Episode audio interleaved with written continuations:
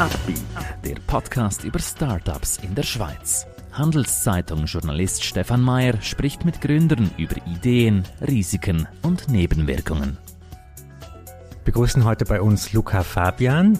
Mit Jurata will er die Welt des Rechts digitalisieren. Sie wollen selber eine Firma gründen? Warum nicht? Dafür brauchen Sie aber starke Partner. Einer davon ist die Credit Suisse. Mehr Informationen unter credit-swiss.com/Unternehmer. Hallo Luca. Hallo Stefan, vielen du Dank für die Einladung. Der Gründer von, einer der Gründer von Jurata. Ähm, erklär uns doch so ein bisschen deine Vision, dein, dein Plan. Ja, sehr gern. Wir wollen es recht zugänglich machen für alle. Für alle, das bedeutet für KMUs, für Startups und für Privatpersonen. Einfach darum, weil wir sehen, dass heute immer noch recht hohe Barrieren bestehen, um rechtliche Dienstleistungen in Anspruch zu nehmen. Was sind das für Barrieren, dass praktisch man findet die Angebote nicht oder sie sind zu kompliziert? Wie würdest du das beschreiben? Das sind ganz verschiedene Barrieren. Das fängt damit an, dass man sich zuerst mal muss überwinden muss, sich einzugestehen, man hat ein rechtliches Problem und will das angehen. Das ist normalerweise nicht etwas Erfreuliches oder oft zumindest nicht etwas Erfreuliches. Und dann geht es weiter damit, dass man Unklarheit hat über die Kosten, die entstehen. Mhm. Man muss dann äh, einerseits mehrere Angebote einholen, muss sich in Kontakt setzen mit Anwälten, Anwältinnen und dort sich erkundigen.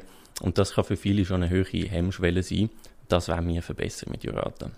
Wie genau? Mit einer Plattform oder mit einem Algorithmus? Was ist euer Instrument?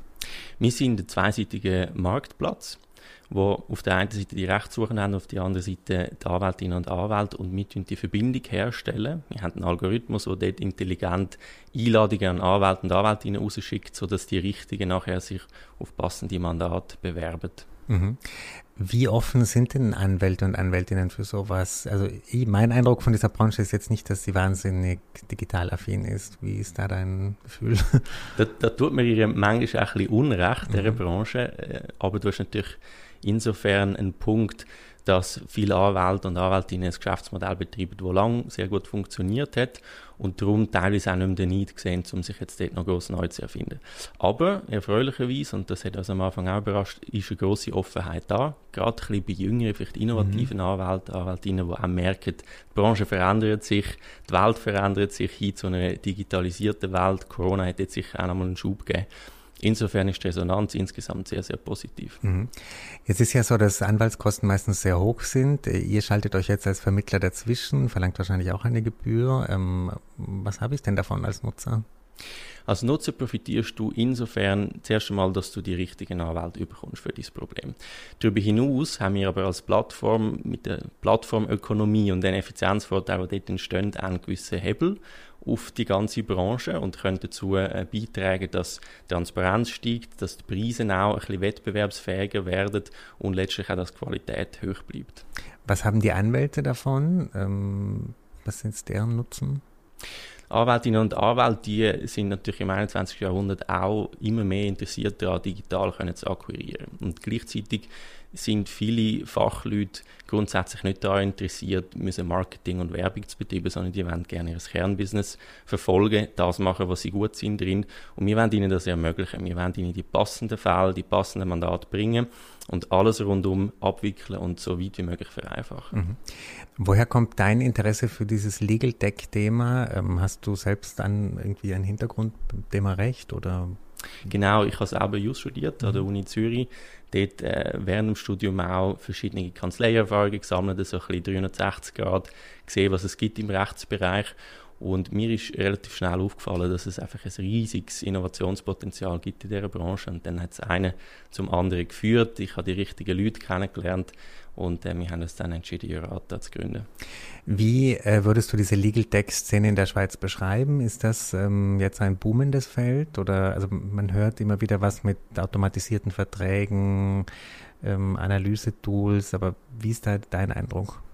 Es läuft sehr viel und das ist mhm. primär mal wahnsinnig erfreulich.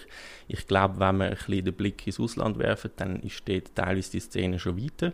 Die Schweiz ist vielleicht zwei, drei Jahre hinten drin. Der Begriff Legal Tech, den hat man vor fünf Jahren hat man den gar noch nicht verwendet, wenn man mhm. das mal gerade zurückschaut in das Archiv. Insofern ist es eine Entwicklung, die noch sehr jung ist. Das merken wir auch, wenn man mit Investoren redet, beispielsweise Investorinnen, dann ist das Interesse sehr groß Es wird sich aber niemand Finger verbrennen. Wenn man aber mal einen First Mover findet, der reinkommt, dann zieht der auch andere nach. Mhm. Äh, wie war denn jetzt der Zeitrahmen? Also seit wann seid ihr jetzt aktiv und geht ihr auf Kunden zu, Kundinnen? Vielleicht kannst du das ein bisschen beschreiben. Gern. Wir haben im September 2020 gegründet, haben natürlich vorher schon mehrmonatige Vorbereitungszeit gehabt, aber seit September 2020 sind wir Vollzeit am Arbeiten, haben dann zuerst im Gründerteam daran geschafft. Mittlerweile haben wir erste Angestellte, Mitarbeitende, die uns äh, wahnsinnig toll unterstützen. Mhm. Was ist jetzt die Challenge, das Problem, das du momentan, das dich am meisten beschäftigt, äh, auch für das Startup in dieser, diesem Bereich?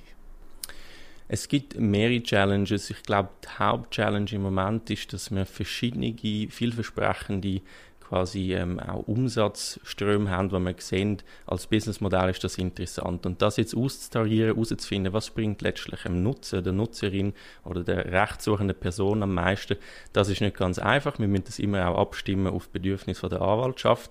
Als Marktplatz hat man dort die besondere Herausforderung, dass man eigentlich zwei Kundenseiten extrem gut muss verstehen um das äh, wirklich den Nagel auf den Kopf zu treffen, dort ist äh, eine große Challenge. Diese Anwaltsszene, äh, wie ist es denn da mit dem Thema, äh, gibt es da Regulierungsvorschriften, auf die ihr auch achten müsst? Oder könnt ihr eigentlich jeden vermitteln? Oder wie prüft ihr denn das, dass ihr da wirklich seriöse Leute drauf habt? Das ist eine super Frage und das ist natürlich uns wahnsinnig wichtig, auch für die Rechtssuchende, äh, die Rechtssuchenden dann auf der anderen Seite. Es ist so, dass es in der Rechtsbranche recht viel Regulierung gibt, traditionell. Das ist sich aber am Aufweichen und Auflösen. Wir sehen das auch im europäischen Markt. Insofern haben wir dort positive Tendenzen. Jetzt, um deine Frage beantworten, wie stellen wir sicher, dass wir die richtigen Anwälte und die guten Fachleute haben? Zuerst mal ist das Anwaltspatent ein gewisses staatliches Gütesiegel, das das zu einem gewissen Grad sicherstellt.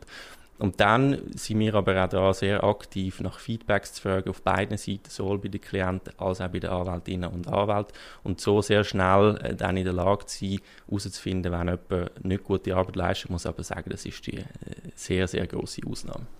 Äh, aber ist das denn so wie bei TripAdvisor, dass man die Leute bewerten kann und das ist dann öffentlich? Also das ist heute noch nicht so mhm. und das wird wahrscheinlich auch nie so werden, dass es eine 1 zu 1 Bewertung gibt, die öffentlich wird. Wir sind in einem sensiblen Umfeld, Rechtsdienstleistungen können auch nicht objektiv sehr genau bewertet werden, aber tatsächlich schaffen wir an einem System, wo man Feedbacks systematisiert können sammeln und auswerten, so dass wir intern auch sehen, welches sind die besonders guten und welches die weniger mhm, guten. Mhm, Wenn du jetzt vorausschaust, äh, wo dein Startup Jurata in drei, vier Jahren stehen würde, wie würdest du das beschreiben? Ist das auf die Schweiz begrenzt, noch darüber hinaus? Wäre das überhaupt möglich? Auf jeden Fall. Mhm. Wir sind von Anfang an angetreten mit der Idee, dass die Schweiz zwar spannend ist, auch ein herausfordernder Markt, wo, wo man kann testen und bestehen drin muss, aber die Schweiz ist letztlich zu klein. Insofern ist unsere Ambition, dass wir in den europäischen Markt rausgehen. Dort gibt es spannende Märkte, die noch, wo noch teilweise wenig äh, bearbeitet sind. Wir sind jetzt dort noch am validieren, welche Märkte für uns die interessantesten sind. Aber das Ziel ist, dass wir schon Ende dieses Jahr oder dann Anfang nächstes Jahr den Schritt raus nicht äh, in die europäischen Märkte machen. Ja. Wie viel Konkurrenz habt ihr in der Schweiz jetzt schon? Wir haben eine relevante große Konkurrenz. Äh, Get Your Lawyer dort sicher an erster Stelle. Das wird noch eine spannende Affische. Sonst gibt es mehrere andere Plattformen, teilweise schon länger bestehende, ähm, wo immer noch auf dem Markt sind, teilweise auch jüngere Plattformen. Aber ich glaube, wir haben gute Chancen, dort eine starke Position zu mhm. erreichen. Mhm. Thema Finanzierung, wie seid ihr da aufgestellt? Sucht ihr gerade Investoren, Investorinnen, Kapital oder seid ihr für die nächsten vier Jahre ausfinanziert? Das wäre schön, wenn wir das wäre, sind wir nicht und ich glaube, das ist auch wichtig insofern, dass man dann konstant auch wirklich den Antrieb hat, zum Vorwärts zu machen. Wir sind lang bootstrapped unterwegs gewesen, haben das selber finanziert, das ist jetzt bis Januar von dem Jahr so gewesen dann haben wir Pre-Seed-Runde abgeschlossen, ein bisschen mehr als eine halbe Million Schweizer Franken gesammelt und können mit dem jetzt ungefähr ein Jahr mhm. weitermachen. Und wie viele Anwälte bräuchte es in diesem Jahr, Anwältinnen auf der, auf eurer Plattform, damit es, damit ihr sagt, okay, es geht in die richtige Richtung? Wir haben jetzt schon 1200 äh, Anwältinnen und Anwälte, das ist etwa 10% der Schweizer Anwaltschaft auf der Plattform. Davon ist nur ein Teil zahlend, aber der Teil wächst konstant. Wir werden bis Ende Jahr etwa 2000 Anwälte onboarden und natürlich der, äh, Teil der zahlenden Anwälte stetig vergrößern. Das klingt alles äh, total positiv und äh, also kann eigentlich fast nichts schiefgehen. Was kann denn schiefgehen? Also was habt ihr so Worst-Case-Szenarien oder wer könnte euch denn Probleme bereiten? Gut, es gibt äh, ein, ein Umfeld, ein regulatorisches Umfeld, das du auch schon angesprochen hast, das sicher nicht zu den einfachsten gehört. Dort können äh, unerwartete Überraschungen entstehen, wobei ich das Gefühl habe, generell sind eigentlich alle Stakeholder in diesem Bereich sehr, sehr positiv eingestellt und wollen ermöglichen, dass man auch innoviert. Insofern befürchte ich dort nicht wahnsinnig viel. Was kann sich zeigen, ist, dass man zu wenig schnell wächst. Mhm. Äh, das ist natürlich immer, immer eine Gefahr, dass die Kosten höher sind, auch die Marketingkosten, als man das jetzt erwartet oder uns erhofft. Aber unmittelbar sehen wir keine grossen Stolpersteine. Mhm. Aber der große Unterschied jetzt zu der normalen Google-Suche, ich google Ar Arbeitsrechtsanwalt Basel. Was ist bei euch besser? Du bekommst bei uns wirklich auf einen Blick die wichtigsten Informationen geliefert und kannst dann deinen Fall in deinen eigenen Worten beschreiben. Du kannst das schriftlich machen oder auch mit unserer Hotline, die ist komplett gratis. Wir kümmern uns dann darum, erstens mal den Fall noch ein bisschen besser aufzubereiten. Wir schauen, sind alle Angaben da, die wichtig sind, um ein Angebot auszuarbeiten. Und dann tun wir das äh, weiterverteilen an die passenden Anwälte und Anwältinnen, die sich bei dir melden mit einem konkreten Angebot. Das okay. ist mal die mhm. ganze Plattform-Teil und wir gehen noch einen Schritt weiter und haben angefangen, gewisse Leistungen zu standardisieren, Pakete auszumachen, wo du von Anfang an einen fixen Preis dafür siehst und weißt, ich bekomme ganz klar definierte Leistung zu einem fixen Preis. Mhm. Äh, gehen wir noch ein, springen wir noch mal zu dem Gründungsteam. Wie habt ihr euch konstituiert? Wo, woher kanntet ihr euch? Wir sind drei Gründer äh, mit ganz verschiedenen Hintergründen. Es gibt einen Techie, einen Designer und mich. Ich habe den, den Legal Background im Gründerteam. Das hat sich so ergeben, ich habe äh, der, am Anfang von der Corona-Krise ein Projekt gestartet mit befreundeten Juristinnen und Juristen. Das ist darum gegangen, dass wir gratis Rechtsberatung gern für Leute, die von der Krise bedroht oder betroffen sind. Und das Projekt ist sehr schnell stark gewachsen und hat äh, mir selber auch die Einsicht gegeben, dass ein riesiger Bedarf da ist nach Online-Legal Services. Gleichzeitig hat es auch ein gewisses äh, Scheinwerferlicht auf das Projekt gegeben und durch das ist dann äh, mein einer Mitgründer, David Ruchiers, aufmerksam worden auf mich, ist in Kontakt getreten. Wir haben dann unsere Vision angefangen abzugleichen und gemerkt, hey, wir wollen eigentlich genau die gleiche Richtung. Und dann haben wir so ein eine Art Schnellbleichung gemacht, innerhalb von wenigen Wochen uns kennengelernt, persönlich, beruflich und dann entschieden, ja, let's do it und äh, haben gegründet. Welche Profile sucht ihr jetzt gerade? Nach wem haltet ihr Ausschau? Wir sind genau jetzt einem Head of Marketing suchen, wenn dort jemand, der schon gute Erfahrung hat, weil wir einfach sehen, der Skill, der fehlt bei uns und das wird sehr relevant für uns. Also mhm. Also das ist im Moment eigentlich so ein Key Hire, wo wir machen sind. Dann sind wir gleichzeitig am weitere Entwickler oder Entwicklerinnen suchen. Das ist auch nicht ganz einfach im Moment. Der Markt ist sehr austrocknet. Und sonst äh, sind wir am Auffüllen ähm, das Team mit, mit Legal Engineers, mit Business äh, Development Interns, also sehr breite Palette von Hires. Du hast es angesprochen, es ist recht schwierig äh, zu rekrutieren. Habt ihr da gewisse Tricks oder Netzwerke, auf die ihr zurückgreift, um das, diese Schwierigkeit so ein bisschen abzuschwächen? Es kommt darauf an, in welchem Bereich dass wir suchen. Jetzt für den Head of Marketing, dort ähm, sind wir über klassische Jobbörsen und über LinkedIn am Suchen. LinkedIn funktioniert generell sehr gut. Mhm. Und da kommen wahnsinnig spannende Verbindungen zustande, wo, wo man am Anfang auch nicht so erwarten haben dort auch schon über 80 Bewerbungen bekommen und sind sehr positiv überrascht.